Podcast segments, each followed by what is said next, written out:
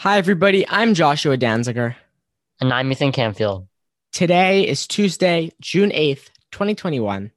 And this is The Young Perspective, where we talk about America's biggest political and social dilemmas from the eyes of two high schoolers.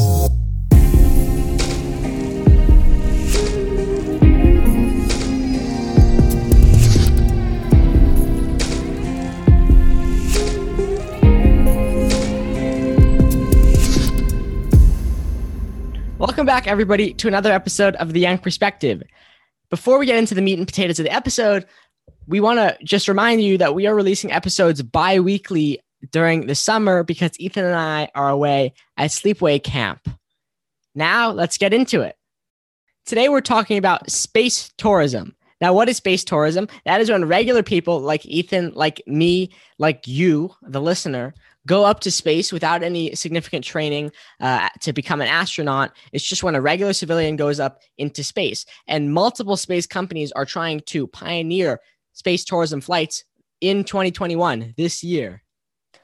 And the biggest of these is actually going to take place when we're recording this. It's going to take place in about a month, but by the time you're listening to this, it's going to take place in a few days.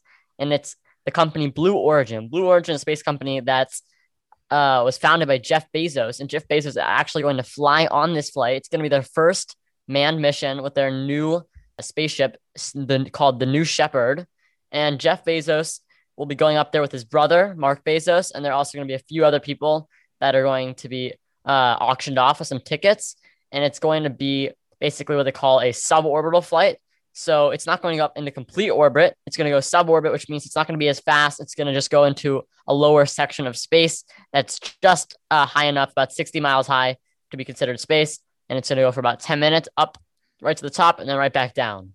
So what's interesting about a lot of the space tourism is right now and in the in the foreseeable future, it's going to be for the ultra wealthy, people who, who can afford to drop hundreds of thousands of dollars or millions and millions of dollars to travel to space for just maybe 10 minutes like Jeff Bezos is, or for, for a day, a couple of days. But this is for people who are very wealthy. And, and Jeff Bezos' first flight on the New Shepard represents just this. The third seat, Jeff, you have Jeff Bezos, his brother Mark, and then there's a third seat that is being auctioned off to bidders, uh, to, to just regular people. And the current bid is $3.5 million at the time of recording.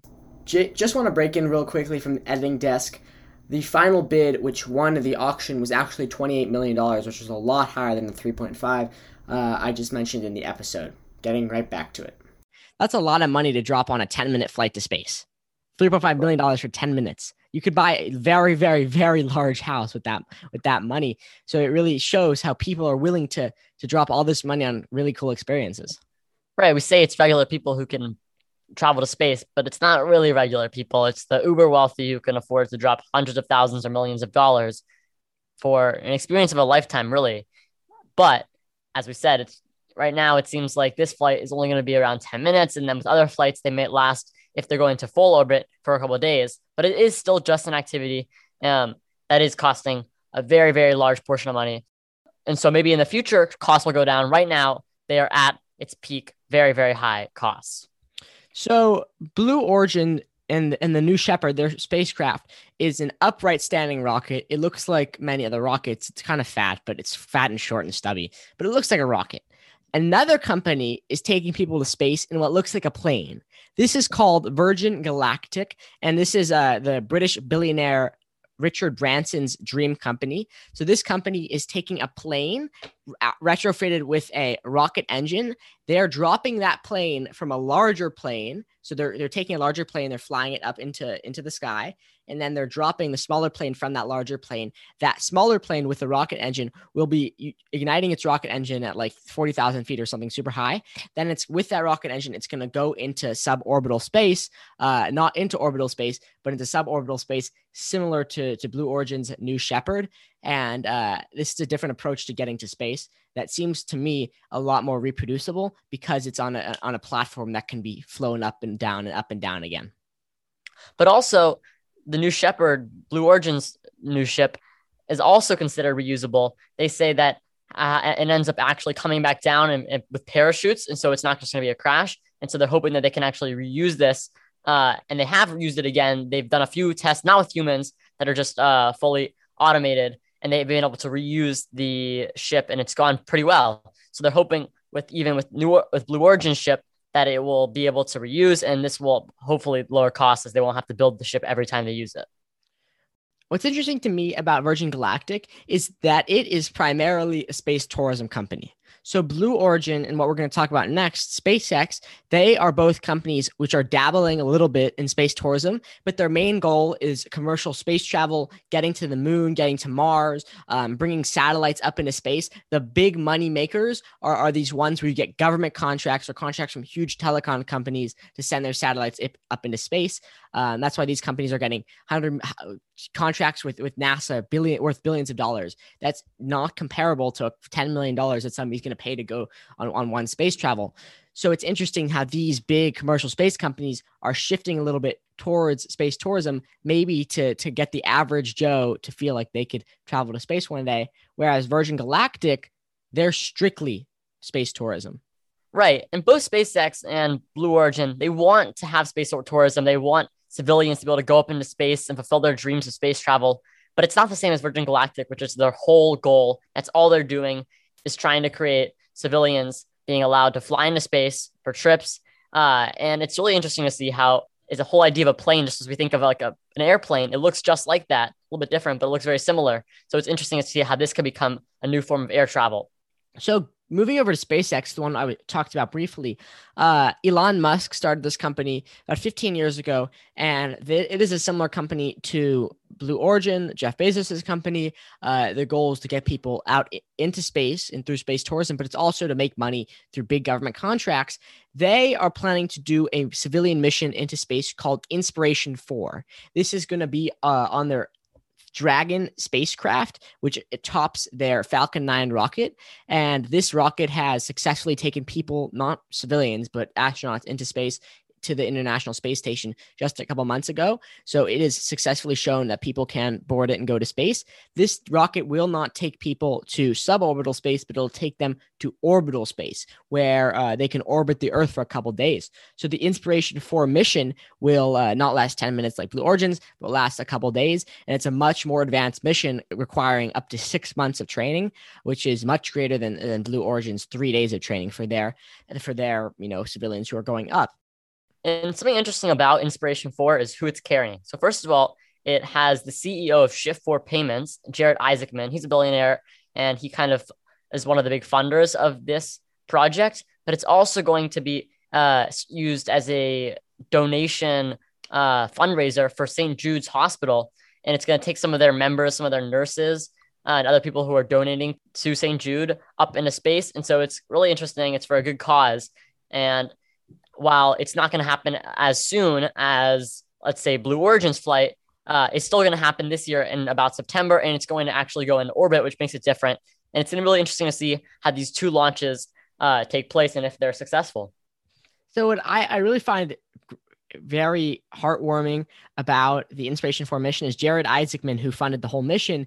He gave seats, uh, the three other seats, him, there was four seats, he and then three other people. He gave the three other seats to St. Jude's Hospital. And he told them to run an auction where people bid uh, on, on the ability to go up to space. And people bid, and all the money that they made from bidding went to St. Jude's Hospital saving cancer patients. One one person who's going is a nurse who worked at St. Jude's, but this is also a nurse who uh, who who went to St. Jude's when she was a child. She had cancer and that and then she loved St. Jude's so much because they saved her life, so she went and worked there as a nurse. Can you imagine being just a regular nurse and the hospital calls you up and says, "Do you want to go to space? Ring ring. You want to go up there?" That that's wow. such a crazy reality. Yeah, no, it's a really great mission. It's really awesome to see how these private companies are now able to take real people versus like Blue Origin. They're taking real people, but they're billionaires like Jeff Bezos and his brother. Um, and then you have the people that are auctioning off, uh, the people who are just being the people who are auctioning for it. But with SpaceX's Inspiration 4 mission, you're going to have billionaires like Jared Isaacman and the people who are bidding uh, with St. Jude, but you're also going to have uh, that money going to towards a good cause, and you're going to have like that nurse who's going to be in there as well. So it's really interesting to see how maybe this can be something that normal people can go on eventually.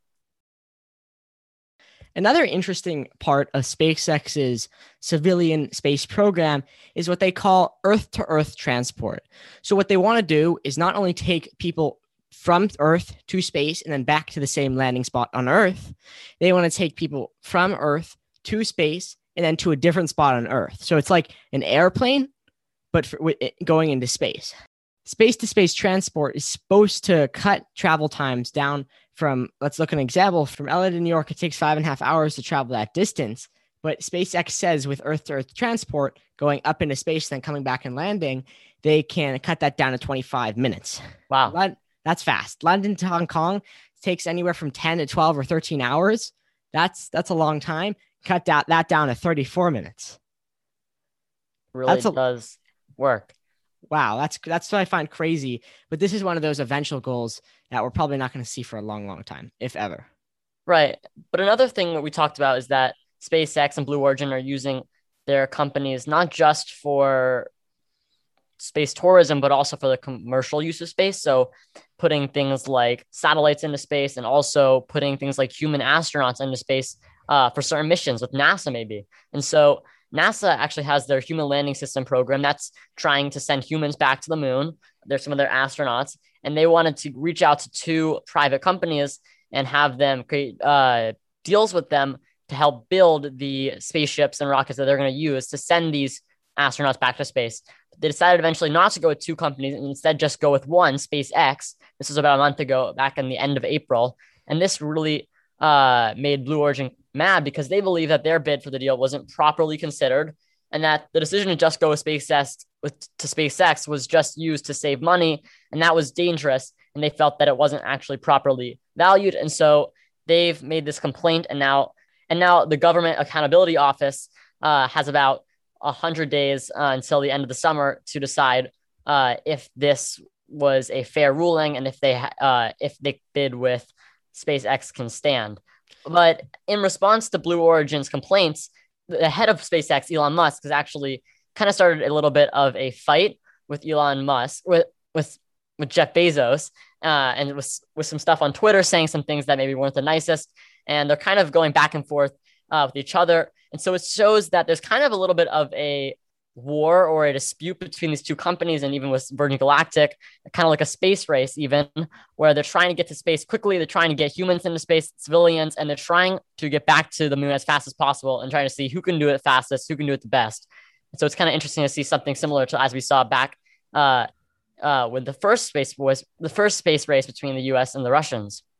Well, well, I think the reason this is happening is is because the money is so large there are billions and billions and billions of dollars on the line for this deal. You know, it starts at 2.9 billion or 3 billion or whatever, but in the future, this deal can be extended for many more billions of dollars. For these companies, that can be their yearly revenue. Um, and these deals have the ability to make or break their futures because they need those government deals to survive. Uh, and if they really want to be on the cutting edge of space technology and the cutting edge of space exploration, they need these deals. So SpaceX or Blue Origin is the one who lands on the moon. They need that name recognition. They need that, you know, to, to, to appease shareholders. That's why it's very important for these companies to make these first achievements and to, to get people out into space first. That's why they're all racing to get people into space, civilians into space, is because the share looks good for the on the news and the shareholders like it. It's good publicity and that helps them make a lot of money.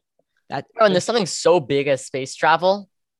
It's hard to think that there's like going to be so many different companies competing for this one industry. Really, we've always seen in the past that it's one government agency like NASA and other countries, their agencies doing this. It's it's been more recently that we've seen private companies doing this. So it's interesting. It's interesting to see them fighting and trying to take control of this market that's pretty new. And uh, it's definitely going to see that there's going to be a lot of different bidding wars and a lot of fighting for these government contracts that are very coveted. So in the next couple months, we got to be in the next couple months, we should be on the lookout for how these different uh, space flights go. It's kind of exciting to see all these people going up into space, civilians just like us, especially with the Inspiration 4 mission with Elon Musk uh, and, and the SpaceX team. And that that's actually going to space for multiple days. So that's pretty cool.